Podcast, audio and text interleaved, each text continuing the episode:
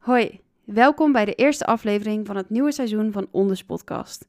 In deze podcast praat ik, Sophie Laurens, met superleuke en ambitieuze makers over struggles waar zij tegenaan lopen in het makerschap en de zakelijke kant daarvan. Heb je een probleem? Bel Sophie meteen. Lukt het even niet? Mail naar Bureau voor al je socials, boekingen, marketingplan. Wil je je fanbase uitbreiden? Luister nu dan de Onders Podcast. Vandaag is Sarah Dekker bij mij aangeschoven. Sarah is vooral bekend onder de naam Moonloops, waarmee ze begin januari haar tweede album Little Astronaut Big Dreams heeft gereleased. Je zou haar bijvoorbeeld kunnen kennen van Popronde, waar ze in 2023 mee door het land toerde. Daarnaast is ze ook de helft van Ammonia Caramel, waar je andere helft, Cat Haravan, ook al eens van voorbij hebt horen komen in het eerste seizoen van deze podcast. Sarah en ik hebben het over het verhaal wat je vertelt als artiest en hoe je ervoor zorgt dat dat bij het juiste publiek terechtkomt, zodat die mensen uiteindelijk weer bij jou in de zaal terechtkomen. Hoi Sarah. Hi. Superleuk dat je te gast bent eh, in de podcast. En eh, we gaan het vandaag hebben over eigenlijk hoe je je muziek bij het juiste publiek krijgt. En ook vooral een beetje van hoe zorg je nou dat je echt een publiek opbouwt wat ook echt naar je shows wil komen. Dus die echt, eh, ja, niet een soort van publiek wat je een beetje random verzamelt op allemaal plekken. Of die, nou ja, het is natuurlijk ook leuk als mensen gewoon komen via het podium waar je speelt. Maar ook hoe komen mensen nou echt voor jou en jouw verhalen? Want dat is, ja, jij bent daar natuurlijk eigenlijk op social media en zo. En ook in wat je maakt best wel conceptueel. Je, weet- jij, Ja. je, je denkt daar duidelijk heel erg goed over na. Ja. Dus eh, misschien kan jij dat zelf nog een beetje beter vertellen. Ja, ik merk dat ik daar nu heel erg tegenaan loop. Ik heb best wel een idee van waar mijn muziekgroep bij zou passen. En wat het publiek is waar mijn muziekgroep bij aansluit. Ik denk heel erg zoekende mensen. En ik denk dat dat alle leeftijden kunnen zijn. Maar gewoon een beetje ja, de classic misfits en de Ja. zoekende mensen. Maar wel die heel erg veel fantasie hebben. En ik heb gewoon gemerkt dat... Zeker omdat een paar van mijn nummers ook best wel klein zijn... Als je dat live gaat spelen, we deden popronde dus dit jaar, dan merk je, het is niet luid, dus mensen lopen weg. Maar bijvoorbeeld afgelopen vrijdag had ik mijn release show en daar kennen mensen de muziek. En dan luisteren ze en dan zien ze hoeveel thought er in de live show zit. En hoe goed iedereen is en hoe sterk de nummers zijn en de gedachten erachter en de verhalen. En ik denk daarom dat als, als mensen mijn muziek beter kennen, mijn verhaal beter kennen en mij als persoon beter kennen, dat ze de live show en de muziek meer gaan waarderen. Waardoor boekingen makkelijker worden, waardoor ik merkte nu met TikTok-sterren, die hebben dan heel veel following op TikTok en die worden allemaal geboekt. En Ja, Of je moet een hele harde live band zijn, die worden ook geboekt. Maar dat stukje daartussenin met heel veel persoonlijke verhalen, dat, ja, dat krijgt gewoon geen vaart. Dus ik Nee. wil het een beetje hacken en beginnen bij hoe ga ik dat publiek opbouwen, zodat ze gaan vragen om live shows. ja, precies. En wat doe je zeg maar nu al? Want eh, je bent natuurlijk actief op social media, maar misschien is het ook sowieso wel goed om even te vertellen van waar, waar ben je actief en zeg maar hoe actief ben je een beetje, zeg maar wat, waar, waar ben je nu al actief mee bezig om publiek te werven? Ik ben het een beetje hele kleine stapjes aan het doen nog. Want ik, ik moest afgelopen, nou, het afgelopen twee jaar heb ik gefocust op de plaat maken. Dat- Ja, ik merk wel, ik kan maar een paar dingen tegelijk. Ik ben geen marketing genius. Ik, Nee. ik ben gewoon geen mar ik ben heel goed in het visuele en ik heb een hele fijne huis, huisstijl waar ik heel trots op ben met heel veel heb je tekeningen. die zelf gemaakt? Ja. Ik heb het wel echt een beetje meer gestroomlijnd met mijn vriend. Die heeft echt precies dezelfde rol voor mij als wat Freek voor jou heeft. Ja, zeg maar alles wat ik niet zo goed De kan, kan hij heel goed. ja, En ja. Dat is echt heel, dat is echt ideaal. ja. Maar we hebben het nu wel echt meer gestroomlijnd. Maar het is mijn eigen handschrift, het zijn mijn eigen tekeningen. En die Oh, passen echt? dan Wow, dat is heel cool. ja, dus ook wist de albumcover heb ik ook allemaal zelf getekend. En de gatefold van mijn vinyl, want ik heb nu een vinyl, wat heel cool is. Ja. Dat is dan, ja, dat zijn allemaal babyfoto's en foto's die door Mhm. Jantina zijn gemaakt. En die heeft Bo dan helemaal mooi vormgegeven. En ik heb het, alle teksten met de hand geschreven en de, allemaal doodles erin gemaakt. Dus ik heb er heel veel op getekend en het Mhm. kostte zoveel tijd, maar het was zo leuk om te doen. En daardoor is het heel persoonlijk. En dat is ook heel erg de stijl die ik heb.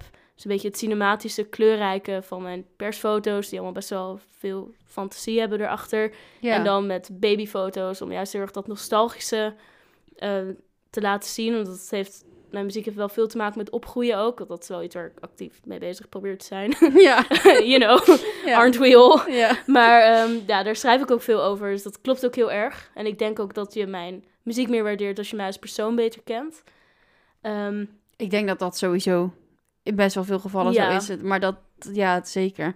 Want jouw album voelt eigenlijk als een soort coming-of-age film. Ja, Maar dan om naar te luisteren. dat is ook, dat, dat, dat is ook precies wat het is voor mij. De afgelopen twee jaar. Daar heb ik gewoon geprobeerd te vertalen wat ik al jaren voel. Van Mhm. oké, waar hoor ik thuis? Ik kan mijn plek niet helemaal vinden.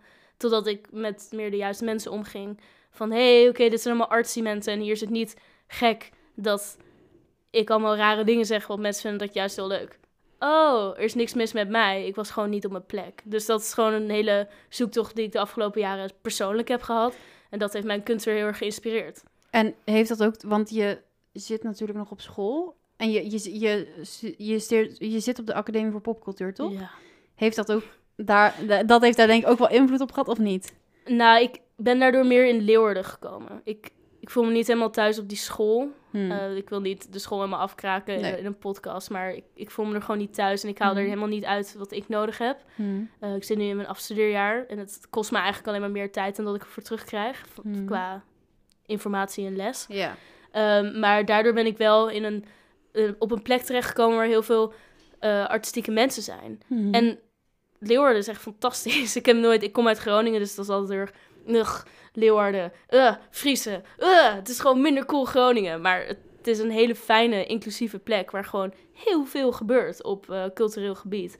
En waar ik deed mee aan de kleine prijs. Eh, Mhm. dat, ja, dat grote prijs, is misschien hier meer bekend. Maar vroeger had je in alle provincies een kleine prijs. Ja, in sommige mij eh, provincies is dat volgens mij nog steeds. maar volgens mij is Friesland wel een van de weinigen nog. In Groningen en in Drenthe is het... Ja, Drentse Pijl heb je in Drenthe. Ja, je hebt Dus bijvoorbeeld wel in Rotterdam, dat is volgens mij wel de grote prijs, maar ook wel specifiek dan van Rotterdam. Oh ja, en dat heb je volgens mij ook in Amsterdam. Ja, Ja, dus, de popprijs, ja. ja. Ja. Dus dat soort dingen bestaan Ja. nog wel. ja. En de kleine prijs is echt een heel oud concept. Bestaat Mhm. al sinds de jaren tachtig of zo. Het is echt eh, heel, heel oud. Maar daar ben ik toen een soort van ingerold. Omdat ik dat hoorde dat dat, dat een ding was. Mhm. En het was coronatijd 2021. Toen dacht ik, oh ja, cool. Ik ga er aan meedoen. Gewoon omdat ik wist helemaal niet wat ik moest. Ik had een album zelf gemaakt, uitgebracht. Geproduceerd op mijn slaapkamer. En ik wist, en dat deed helemaal niks. Dat, dat zat op 10 streams, zeg maar. En niet, waren, mijn vrienden vonden het heel knap en heel leuk, maar ik kon er verder niet zoveel mee. En toen deed ik daarmee. En toen werd ik helemaal omarmd door Friesland. Gewoon helemaal van, wow, wat, wat fantastische nummers. En je brengt het zo goed. En toen heb ik die prijs gewonnen. en sindsdien ben ik gewoon doorgegroeid. En mocht ik op alle talent stages spelen. En heb ik heel veel ervaring opgedaan. En ja, was er, voelde ik me gewoon heel welkom daar. Ja, en je bent ook, dat is dan niet Friesland specifiek, maar wel eigenlijk ook heel snel geselecteerd voor popronde.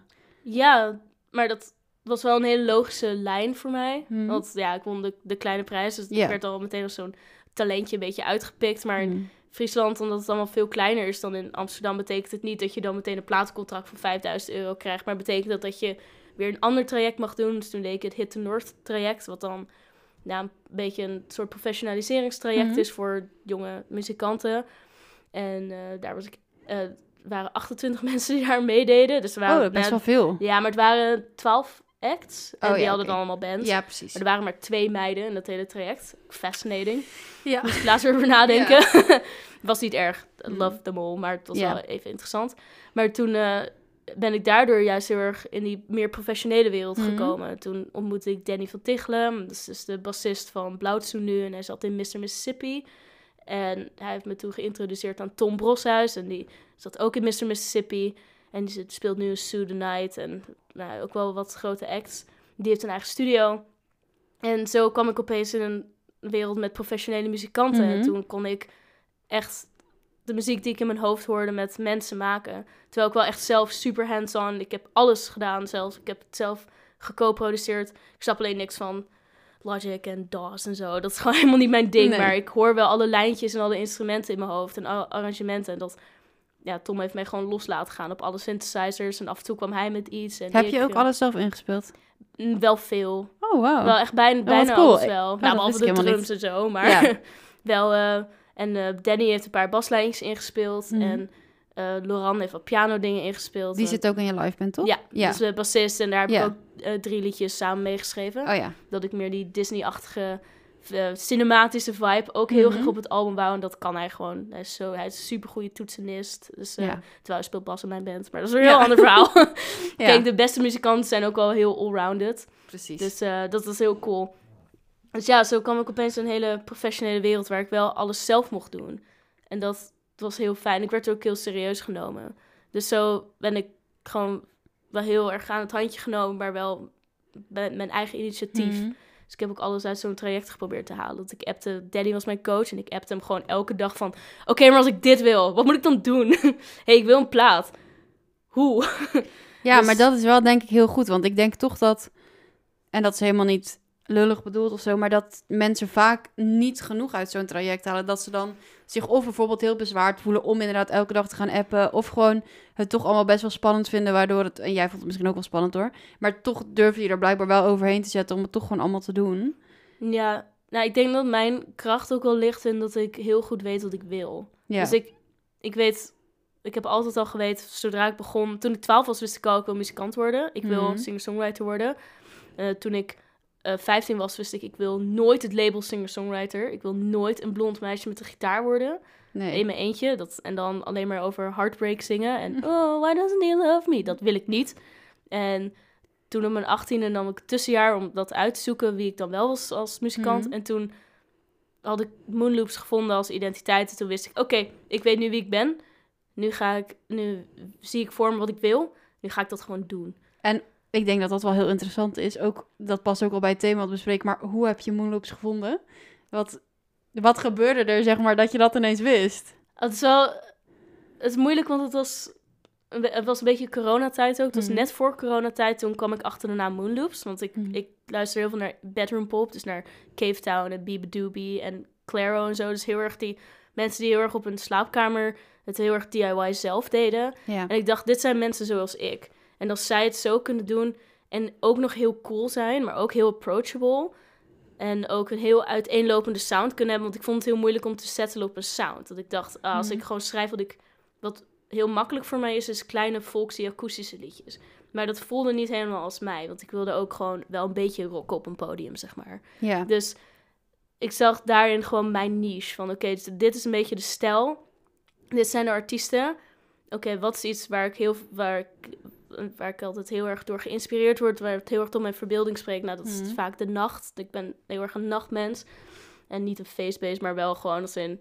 Ik hou van de rust van de nacht. En ja. tussen 12 en 3 uur s'nachts staat de wereld een beetje stil of zo. En dat vind ik altijd heel fascinerend. En dan ga ik helemaal denken over waar zou ik kunnen zijn. En voor mij symboli- symboliseert de sterren en de maan dat gewoon heel erg. En het universum van...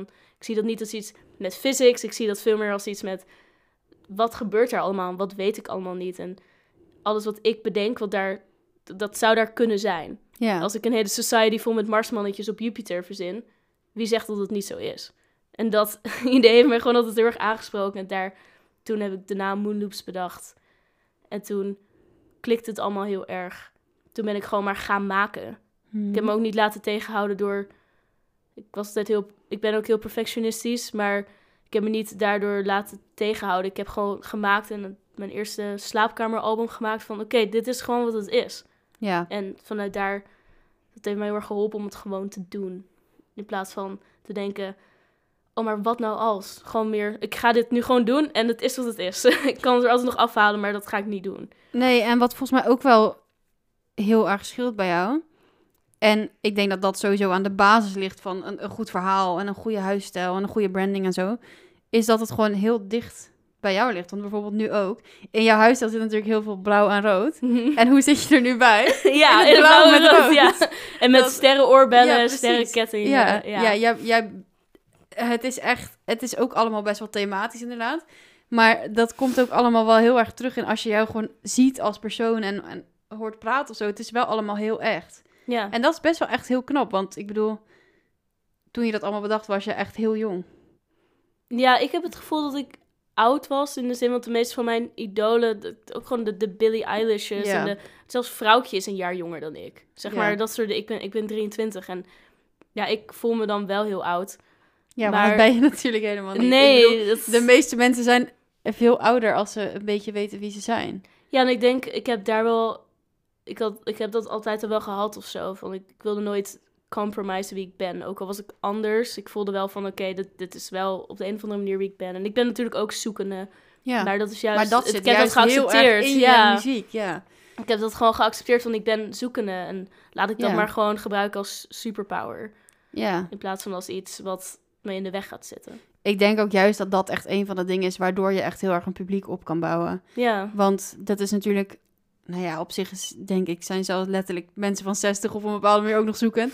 Maar zeker denk ik gewoon mensen van in de 20 en in de 30 en misschien ook nog wat jonger dan dat, is natuurlijk iedereen gewoon zoekende. Want Ja. niemand weet echt hoe het werkt. En, En- ik denk echt die mensen die dat heel erg voor zichzelf wel hebben van 9 to 5, broodje pindakaas, vrouw. Dat, dat Ja. is toch niet, zijn toch niet de mensen met wie ik veel omga. Dus Nee, en ook wie- niet echt denk ik de mensen die heel lekker resoneren met jouw muziek Nee. per se. Want dat, dat idee van, en dat hoeven we nou echt allemaal niet heel inhoudelijk te bespreken hoor, want het is ook gewoon privé. Maar dat, behalve als je het heel graag wil, mag natuurlijk. Maar ik bedoel zeg maar dat, dat idee van dat misfit-achtige en niet helemaal je plek kunnen vinden of zo. En misschien nu wel gevonden hebben, maar dat dat eerder zo was, dat spreekt natuurlijk ook weer een bepaald soort mensen aan. ja, Maar ik denk toch wel een veel groter deel dan je misschien zou denken. ja, Want ja, volgens mij voelen heel veel mensen zich toch een beetje zo. ja ik, denk, daar ben ik wel achter gekomen. Ik dacht altijd heel erg dat ik de enige was. Maar ik zat een hele, ik, ik deed tweetalig gymnasium.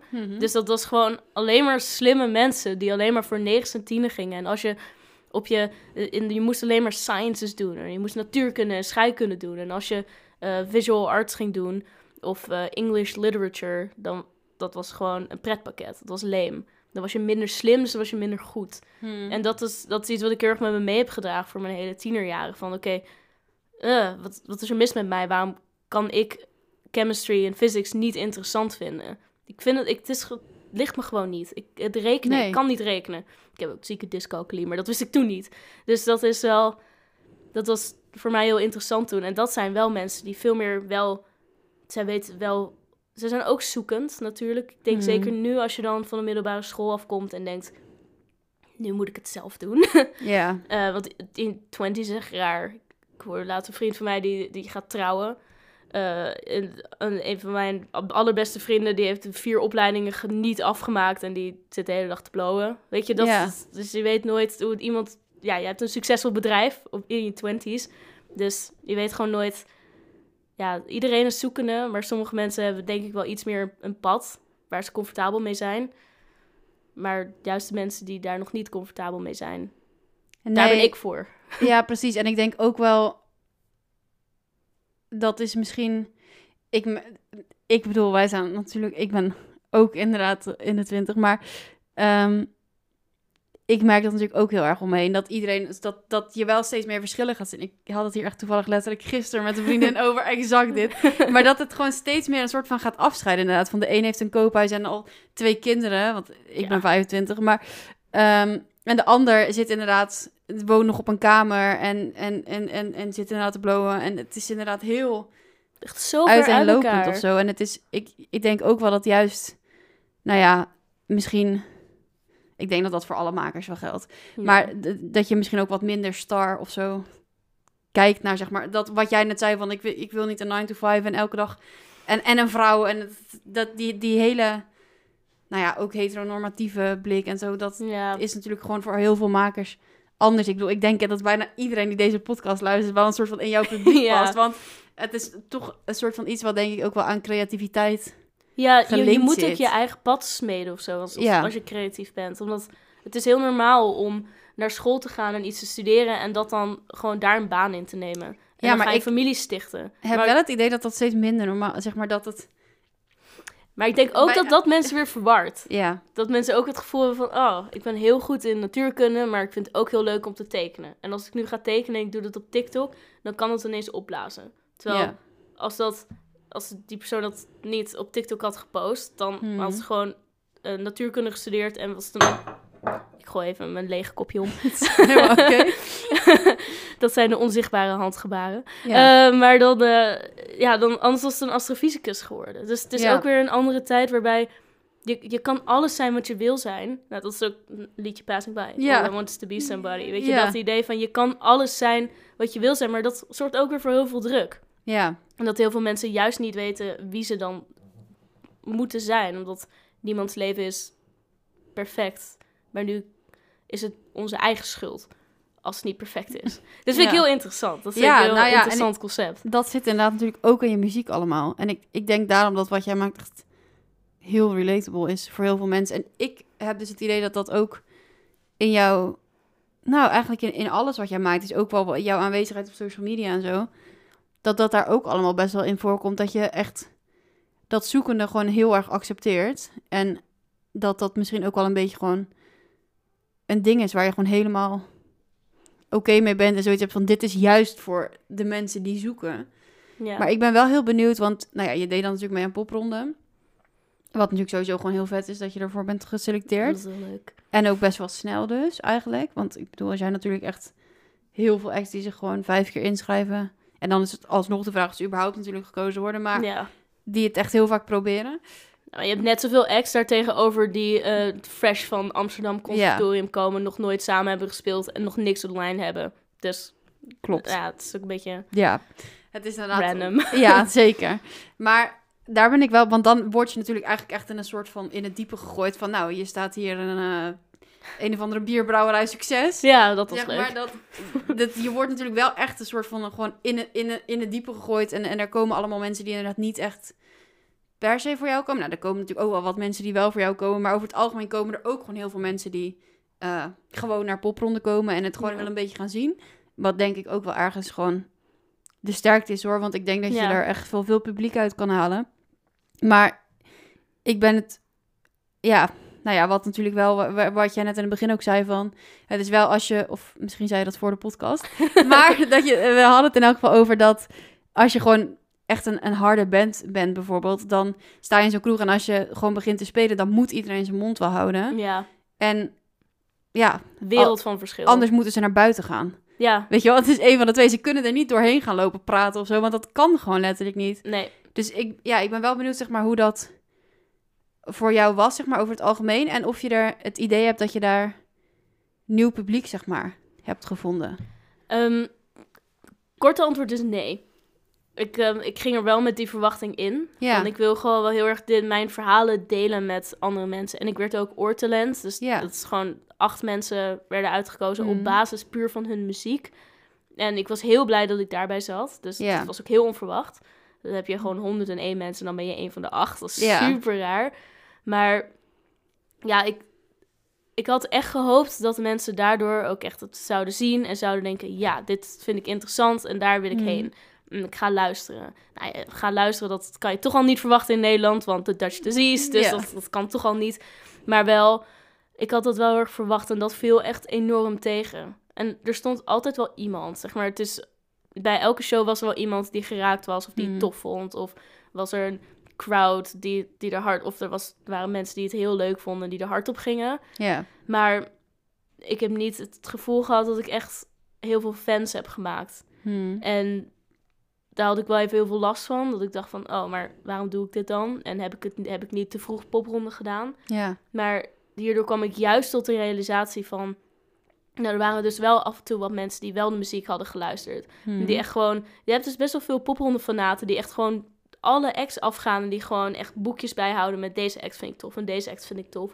En bij een paar mensen stond ik in dat soort lijstjes en die kwamen dan naar de show. En die vonden het dan echt heel goed. Die Mhm. vonden het dan hartstikke tof. En die dachten van, wow... Oh, het is ook weer heel anders dan wat je online hoort. Want onze, nou, onze live set is best wel up-tempo en indie. Dat is gewoon indie pop, echt. Ja. Terwijl als je mijn plaat hoort, is het best wel folky, dreamy, Mhm. klein. Maar dat werkt, ik weet dat dat gewoon niet werkt live. Dus we moesten sowieso een beetje omdenken. Maar ja, die mensen vonden het juist heel tof omdat ze de muziek kenden. Dus toen ben ik veel meer gaan nadenken over... hoe zorg ik dat mensen mijn muziek en mijn verhaal gaan horen. Mhm. En eh, in plaats van dat ik gewoon maar... Nou ja, dat, dat ik gewoon maar ergens in een zaal ga staan... en dat er dan vier mensen toevallig langslopen en een ticket kopen. Want zoals het nu gaat, gaat niemand dat nog doen. Nee. Dus ik moet even om gaan denken naar hoe ik dat wel voor elkaar kan krijgen. En dat, eh, daar was popronde wel heel goed voor, om tot die Mhm. realisatie te komen. Toen, we tot die toen ik, nou, ik ben, ik ben wel echt de creat- ik, het is mijn band, zeg maar. Mijn band, I love them. Ze hebben ook echt, ze doen meer dan dat ze alleen sessiemuzikanten zijn, absoluut. Maar het is wel mijn muziek, dus ik ben wel Mhm. degene die erover na moet denken. Ja. Nou, toen hebben we het meer gezien als ehm eh, podiumervaring opbouwen. Ja. En dat is echt enorm. Toen, toen we die mindset switch maakten, toen werd het ook een stuk leuker. Toen was het echt meer van, oh, oké, elke keer is een avontuur. We gaan gewoon eh, voor geen geld naar de andere kant van het land. Sick. Dus Ja. dat was gewoon een heel andere attitude. En ja. dan ga je gewoon midden in de nacht, eh, nou ja, ja gewoon, we werden aangehouden door de politie omdat de bus nog geen wegenbelasting had betaald. Eh, gewoon dat soort avonturen. Het stonden ineens in Luxor Live grote zaal, wat echt crazy was. En dan zit je in dezelfde kleedkamer waar Spinvis een paar dagen eerder was. Dat soort dingen. Gewoon hele bizarre avonturen beleef je dan. En dat, dat is tof. Dus deze was als band heel close gemaakt. Ja. En ehm, ja, dat, dat was heel veel waard. En heb je wel eens nagedacht over, want je speelt nu natuurlijk vooral, nou ja, gewoon poppodia en zo. Ja. Maar je zou natuurlijk ook kunnen denken van misschien, omdat het zeg maar zo klein is en je juist echt wel wil dat mensen luisteren, dat het misschien ook op andere locaties goed zou kunnen passen. Ja, ik heb er wel over nagedacht. Ook wel Mhm. theatertours. Maar Ja. ik merk dat als ik in kleine settings speel, komen er eigenlijk alleen maar oudere mensen op af. Ja, En dat is dan is sowieso niet- natuurlijk een beetje met theater. Dat is heel moeilijk om daar. En dat heb ik heel veel. Ik heb dat heel veel solo gedaan. En om Oh, heel ja. eerlijk te zijn, vind ik dat ook helemaal niet leuk. Nee. Ik vond het toen was het allemaal nog best wel spannend. En Mm. oh my god, ik kreeg 50 euro om op een kunstmarkt te spelen. Wat? Oh, ik kreeg gratis eten. En dat, dat wil ik nu ook echt niet meer doen. Ik, als ik nu solo word geboekt, dan doe Mm. ik het een duo vorm met, met mijn vriend. Dus dat, dan wordt het nog leuk. Maar ik vind het eigenlijk helemaal niet leuk meer om in mijn eentje ergens te staan. Ook al komen soms de nummers dan beter uit. Ja En en, dan je wil je mensen ook meer als te-. Ja, ik wil Ja. ook... Nou, en ik denk ook gewoon dat de muziek en de experience daar gewoon veel beter van wordt. Ja, En ik vind het zoveel leuker. het is echt ik. mijn kleine familie. Dus ik, ja. Ja. we zien elkaar ook zo fucking veel. Ja, De afgelopen vier maanden zien we elkaar gewoon elke week. ja, En dan ook wel meerdere keren per week. Dus het dus ik ben zo close met hun. Dus ja. het is zoveel leuker om dat samen te doen. En er gebeurt ook veel meer als je met een band speelt. Dan hou je ook meer de aandacht vast. Dus ik wil het, maar ik zoek meer naar dingen als. ehm, nou, je hebt de Zonneprijs bijvoorbeeld in Mhm. Amsterdam. Daar heb ik me wel voor aangemeld. Maar dat is dan echt zo'n meer indie-programmering. Dan heb je een soort mini-indie-festival Mhm. met indie bands en met beginnende bands. En dat zijn dingen waar het publiek op afkomt en waar wij goed tussen passen. Ja, Dus ik ben nu wel meer mijn ogen open aan het houden voor dat soort dingen. Of festivals, plekken waar al publiek is. Ja, ik denk ook dat dat inderdaad wel een beetje is waar je het nu moet zoeken. Ja, ik denk dat en, en gewoon goed aanwezig zijn natuurlijk op social media. Ja, Maar ik denk dat dat inderdaad wel de twee dingen zijn waar je wel je, je publiek kan vinden. Gewoon eh, toch, ook al voelt het misschien een beetje raar in dit stadium van zeg maar je carrière, maar om toch een beetje kieskeurig te zijn zeg maar met waar je speelt. Want als je inderdaad, ja. ja zo'n Ik plek ga waar niet het- meer in een café spelen. Nee. Ik ga niet meer in cafés spelen. Nooit. Nee, Nee, misschien ooit, maar Nee, Nee. Ja, of het moet inderdaad perfect passen. Maar inderdaad, weet je wel, zo'n plek waar je gewoon helemaal niet ja, uit de verf komt. Daar Nee. win je helemaal niks mee. In een bierbrouwerij in Den Haag bijvoorbeeld. Ja. dat was Ja. niet best. Popronde Den Haag was not my favorite. Nee. Eh, dus dat was wel echt, eh, dat was heel heftig. Dus dat, dat Ja. wil ik ook echt niet meer. Dat je, dan moet je zo fucking hard werken. ja, en en, niemand zit op je te wachten. En dat, nee, en uh, het is ook een beetje... Aan de ene kant kan je natuurlijk denken van iedereen die je overtuigt is leuk. Maar het is ook wel weer als je continu 200 kilometer moet rijden... en dan een hele, hele nare show moet spelen en dan... nee.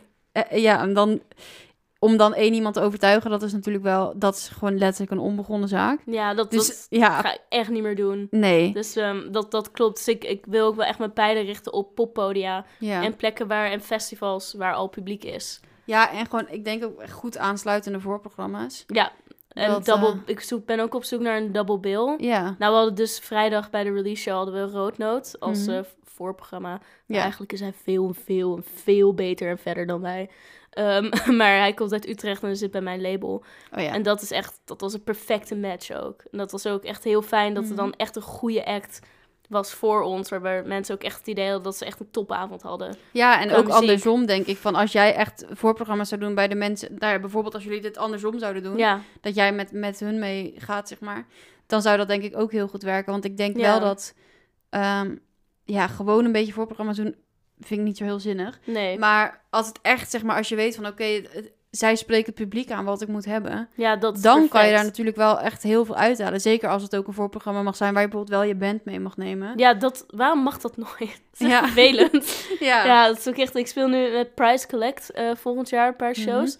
Echt super goede band. Van eh, Opera Alaska. Die dat is, eh, heeft, nee, dat heeft daarmee te maken. Mhm. Maar dat is gewoon echt precies mijn soort muziek. En daar Ja. denk ik heel erg mijn publiek. Maar ja, dan speel ik dan solo. En dan kan ik gewoon nooit overbrengen hoe leuk en quirky en nee. hoe persoonlijk het ook is met de band. En dat Ja. is echt heel jammer. Maar Ja, dat is ook het een toffe kans geweest. Ja, ik snap het wel uit een soort van Logistiek oogpunt. Precies, maar nee, ik vind het ook wel. ehm, ja, ik Ja. vind het ook leuker als het voorprogramma gewoon wel eh, in zo'n eigen favoriete vorm, zeg maar, kan spelen. Want ik denk dat, ja. omdat het natuurlijk al voorprogramma's betalen heel slecht. En weet je wel, ah, dan moet je er in elk geval gewoon zoveel mogelijk uit proberen halen. ja, klopt. Ehm, en dat gaat toch wel veel makkelijker als je het in de preferred vorm, zeg maar, kan doen. ja. En niet, eh, ja, zoals je eigenlijk helemaal misschien niet echt meer bekend wil staan. Ja, klopt. Maar- ik denk ook wel dat mensen sowieso misschien wat meer aandacht aan voorprogramma's moeten geven. Want dat zijn ook gewoon hele goede acts.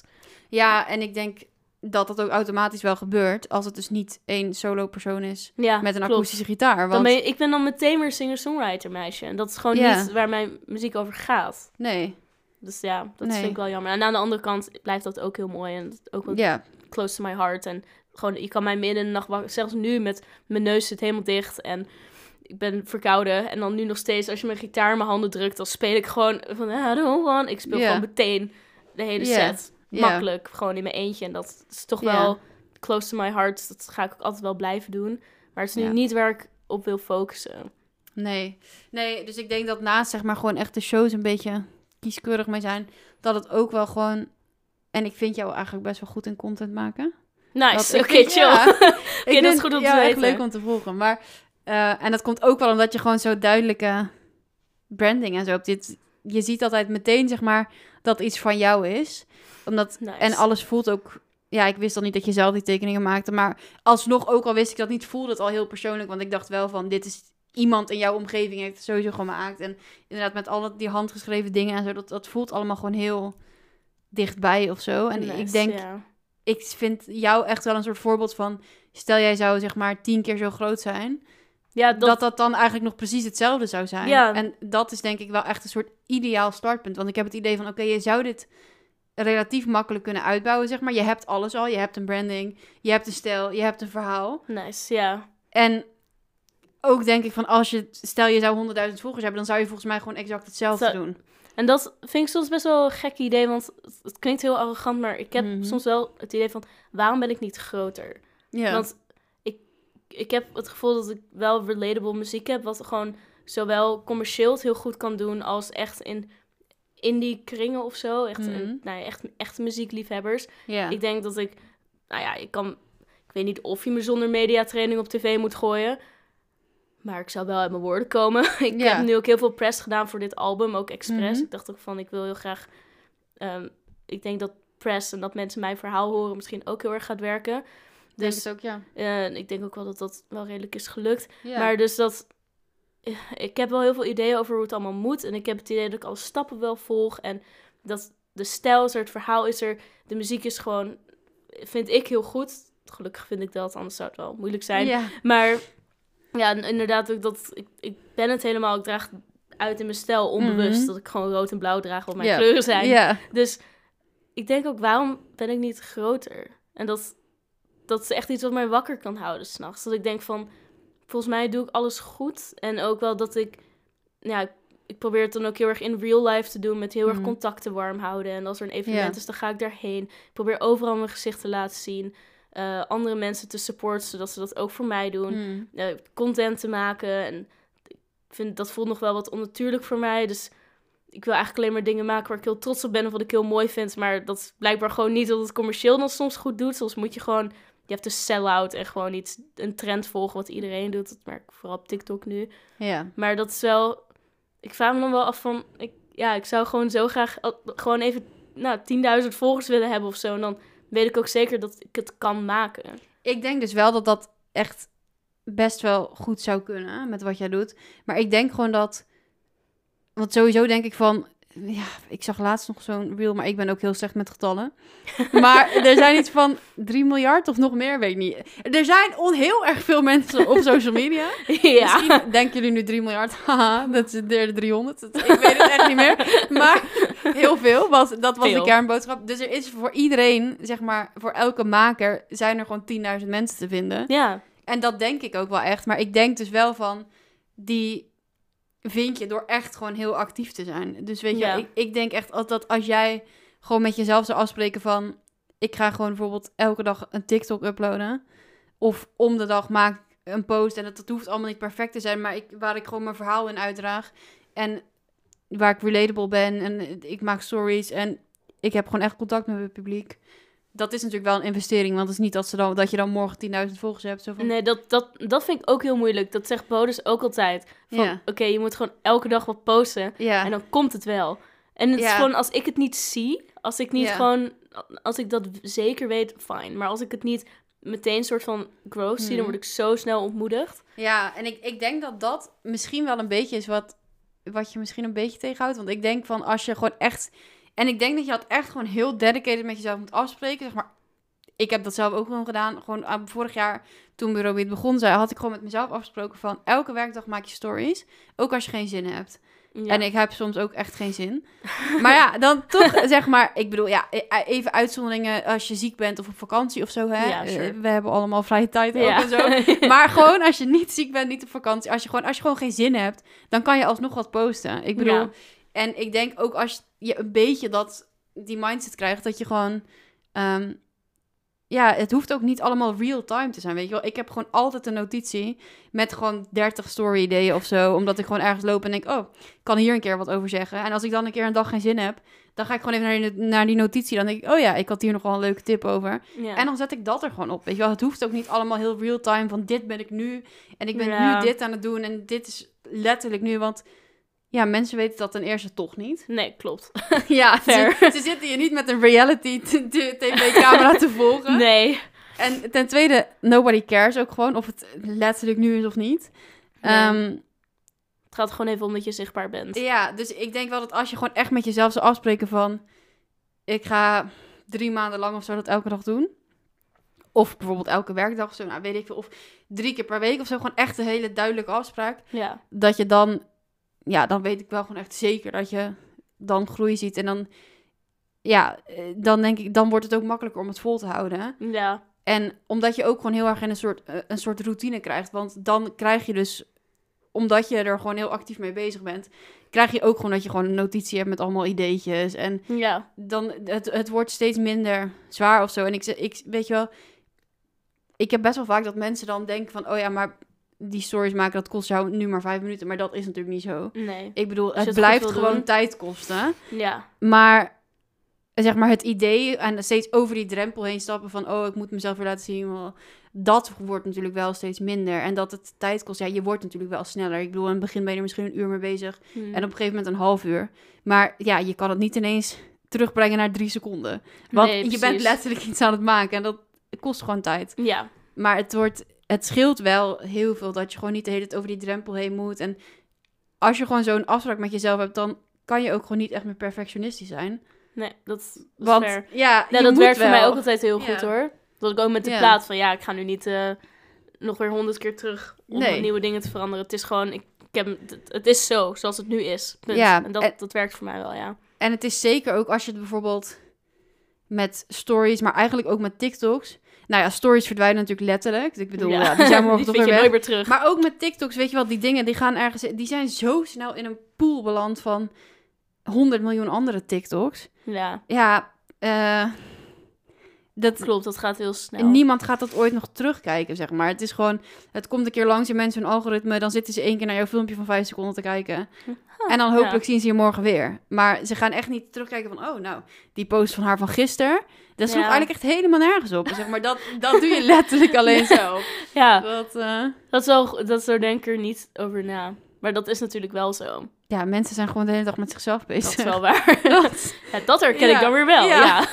nou ja, precies. Maar dat is dus met andere mensen ook. En het, natuurlijk wil je wel, zeg maar, in een soort van mensen hun top of mind komen, zeg maar. En dat gebeurt ook wel als je, zie je echt veel zien. Dat ze aan jou gaan denken bij bepaalde onderwerpen. En ja, ik zat bijvoorbeeld laatst iets te maken op Canva, gewoon een soort een plaatje. En toen zag ik zo'n astronaut die heel erg leek zeg maar, op jou. En toen dacht ik echt zo van, ja, toen dacht ik dus meteen aan jou. Zeg maar. En, dus, eh, dat, en dat kan je natuurlijk wel uitbouwen. ja, dat is ook... Daar heb ik want ook je hebt heel dus al dat sterke gekozen. merk. Want dus ik denk er al aan, zeg maar. Dus dat ja. één iemand het, als één iemand het kan, zeg maar, als één iemand eraan kan denken, dan kunnen er ook honderd mensen aan denken. En dan kunnen Ja. er ook duizend mensen aan denken. Ja, ik krijg met kerst altijd echt een badge aan mensen die astronauten kerstballen en Mm. maan kerstballen zien. Krijg Ja. dan het meteen toegestuurd. Ja, nou ja, Ja. precies. Maar dat, dat is natuurlijk wel gewoon een soort van hoe de kracht van herkenbaarheid werkt. En dat heb je dus gewoon letterlijk al. Nou, dat, dat is dus heel dat goed. kan ja. Dat, eh, Ja, en Ja. daar voel ik me ook wel confident in. Maar het is wel, ik, ik vind het dus heel lastig om nu van dat, dat die plek van ik I got it figured out en ik post erover te komen op een plek van oké, ik doe dit veel en nu, heeft, nu zie ik groei. ja. En dat, ik heb het ook wel vaker geprobeerd, omdat ik ook echt heb geprobeerd van, ja, ik heb dan stiekem ook wel een beetje bij mensen afgekeken Mhm. van, oh, volgens mij heb jij nu iets gezegd dat iedereen die bij Bureau Beat zit of bij een module die je doet, moet allemaal stories posten over zichzelf en hun inspiraties. Oh, laat ik dat ook gaan doen. Weet je, Ja. dat soort dingen, dat heb ik wel geprobeerd om dan ook wat uit te bouwen en wat meer te doen. Maar op de een of andere manier groeit er dan nooit iets. Maar dat moet ik dan nog consistenter zijn, dat weet ik ook wel. Ja, Maar dat is heel vervelend, ik weet dat je wel, gewoon maar- echt met jezelf moet afspreken van... Ik ga het gewoon een maand lang elke dag doen. En dan, ja, dat, het is wel gewoon echt zo hoe... Nou ja, hoe meer je erin steekt, hoe meer je eruit haalt. Dat, dat is wel gewoon letterlijk natuurlijk waar social Ja. media op gemaakt is. Het is echt zo. En ik bedoel, er zit natuurlijk wel een limiet aan. Als je honderd dingen per dag gaat posten, kan niemand het ja, zien. nee. Dus zo letterlijk moet je het niet nemen. Maar het is wel gewoon, als jij er echt veel... Ja, het is wel hoe meer je erin steekt, hoe meer je eruit haalt. ja. Dus ja, ik denk dat je misschien moet je gewoon jezelf challengen en zeggen van ik ga heel februari bijvoorbeeld, eh, of nou, weet ik veel welke maand, dan moet ik gewoon elke dag iets maken. ja, En voor op de socials. ja, en ook gewoon heel, heel erg variërend van. Het kan een, een liedje zijn wat je speelt, maar het kan ook iets, iets grafisch zijn of een tekst. Of dat je gewoon ook echt heel erg varieert in vorm. En kijkt van, oh ja, mensen, dit, dit slaat veel beter aan. Ja. Of dit slaat veel minder aan. En je hebt nu bijvoorbeeld ook dat... Ik weet niet of dat bij iedereen al is, want Instagram rolt al die functies natuurlijk altijd heel random uit. Ja. Maar op sommige accounts heb ik dat nu, dat je ziet eh, van als je een nieuwe volger hebt, dat erbij staat waar die vandaan komt. Oh ja. Dus dan staat er bijvoorbeeld van, deze volger komt van je reel of zo. Oh, oké. dat, Dus dat, Moet ik ook dat even is gewoon heel kijken, chill ja. om te weten. En ja, ik weet dus niet of iedereen dat al heeft, want is een vrij nieuwe functie. ja. Maar op een gegeven moment heeft iedereen het natuurlijk wel. ja. Ehm, maar dat soort dingen zijn gewoon heel chill om te weten. Want dan weet je van, oké, nou, dit werkte. Ja. En hier kan ik dan, als je dan zo'n maand doet, dan kan je daarna ook een soort van natuurlijk even gaan zitten en terugkijken van, oké, wat werkt er nou? En waar kan ik echt een soort strategie van maken? Ja. En Ja, daar dan weer op zin. doorbouwen. Ja, dat is smart. Dat is very smart. Ja. Dan moet ik gewoon... Ik vind het gewoon zo moeilijk om er tijd voor te maken, omdat ik dat ook niet leuk vind. Nee. Dat, dat maakt het dan nog wat pittiger, dat ik gewoon... Ik vind het leuk om liedjes te schrijven. Ik vind het leuk om muziek te maken. Ik vind het leuk om... Nou, ik vind zelfs repeteren al draining, maar op zich wel leuk. Mhm. Livestreamen vind ik leuk. Maar social media posten en grafisch designen en het overzicht hebben over dat soort dingen vind ik niet leuk. Nee. En ook, eh, ja, dat, dat, ja, ik- dat kost me gewoon heel veel energie. Maar ik zie wel in dat ik zo wel ga groeien. Ja. Want in real life loop ik nu een beetje tegen een muur aan. Zeg maar Mhm. qua ehm, optredens en boekers mailen. En dat je gewoon in een zwart gat belandt en zo. Dus ja. ik zie wel in dat ik het nu echt even op een andere manier moet gaan doen. Maar En ik denk ook wel van, als je het gewoon een beetje kan bundelen, dan wordt het misschien ook wat minder vermoeiend. Want als je gewoon afspreekt met jezelf van, ik ga één keer per week maak ik gewoon alles. Dan hoef je ook niet elke dag weer over die drempel heen van, oh, ik vind het stom. ja, Want dan doe je het gewoon één keer per week en dan heb je gewoon alles klaarstaan. ja. En dan is er dat hele kleine stukje in mij die dan het gevoel heeft dat ik mijn integriteit opgeef. Hm. Dat ik dan niet meer real ben. Maar ja, hoe dat real dus zijn mensen op social media? Maar Dat zit echt alleen maar in je eigen hoofd. Want wat ik net zei, ze lopen niet met een reality Nee. cameraploeg achter je aan. dat is wel waar. Het is gewoon, eh, ja. Maar soms voelt het wel zo. Of gewoon van, ah, iedereen heeft nu meteen door Ja. dat ik dit een week geleden heb gemaakt. En dat ik hier nu helemaal niet mee bezig ben. Maar dat Maar is het dus mensen hebben het niet zo. door, maar Nee. ik wel. Ja. Dus ik zou ook heel graag een soort van manier willen vinden waarop, dit, waarop ik dat gevoel niet heb en echt dingen maak waarvan, waar ik zoiets heb van, oh, je sta ik achter. Maar dat het, Maar dat ga je Dat natuurlijk wel- juist vinden door meer te maken. Want dan ga je gewoon merken van... Oké, dit vond ik chill om te posten en dit werkte. En dit helemaal niet en dit ga ik niet meer doen. daar heb je wel een goed punt. Heb je wel goed punt. Ja, dat is Tijd wel voor waar. actie. Oké. Is een van jouw doelen voor 2024 ook om meer publiek te bereiken? Dan is het belangrijk dat je jezelf meer laat zien. Ja, het is een open deur, maar het is wel echt waar. Al wil je het misschien liever niet horen, omdat je het eigenlijk al wel weet. Maar tussen iets weten en er ook echt mee aan de slag kunnen, kan nog best een drempel zitten. Daarom heb ik in de kerstvakantie de Show Yourself Challenge bedacht. Een challenge waar ik je 10 dagen lang ga helpen om jezelf meer te laten zien. Als je je inschrijft, dan krijg je de komende 10 dagen elke ochtend een uitgewerkt idee van mij in je mail. Om een goede storyreeks te maken, waarmee je een connectie opbouwt met je publiek. Zo gaan we jouw zichtbaarheid dus 10 dagen een enorme boost geven. Dat vindt het algoritme leuk. En zo bouwen we een gewoonte op. Want als jij het die 10 dagen hebt volgehouden, dan wordt het daarna ineens veel makkelijker om het zelf ook door te zetten. De deelnemers die al meededen hadden supergoede resultaten. Denk aan meer dan twee keer zoveel views op hun stories en maar liefst 280% meer niet-volgers bereikt met hun content. En dat zijn gewoon makers, net als jij en ik. Dus als zij het kunnen, dan kan jij dat ook. Schrijf je snel in dus. En het mooiste van het alles? Je doet mee voor maar 17 euro. Nou, daar hoef je niet twee keer over na te denken. Tijd voor actie. Wat eh, kan je nu meteen gaan doen? Nou, elke dag wat waken. Of in elk geval een soort badge maken en dat dan elke dag po, po, posten. Ja. posten. En wat kan je meenemen voor de toekomst? Dat eh, consistent blijven. Ja, En dan eh, vertrouwen op groei. ja. Question mark.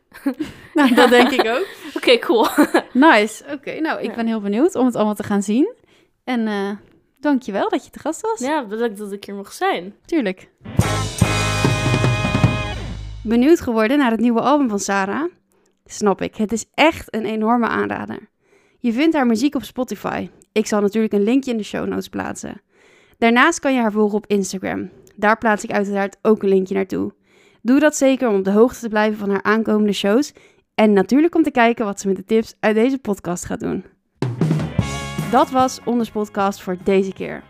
Vond je dit een leuke aflevering en kan je ook op weg met mijn tips? Vergeet je dan niet te abonneren, dan verschijnt de volgende aflevering automatisch op je feed.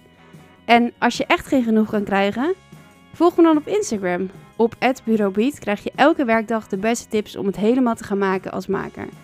Volgende week maandag vind je hier weer een nieuwe aflevering. Tot dan. De Onders Podcast.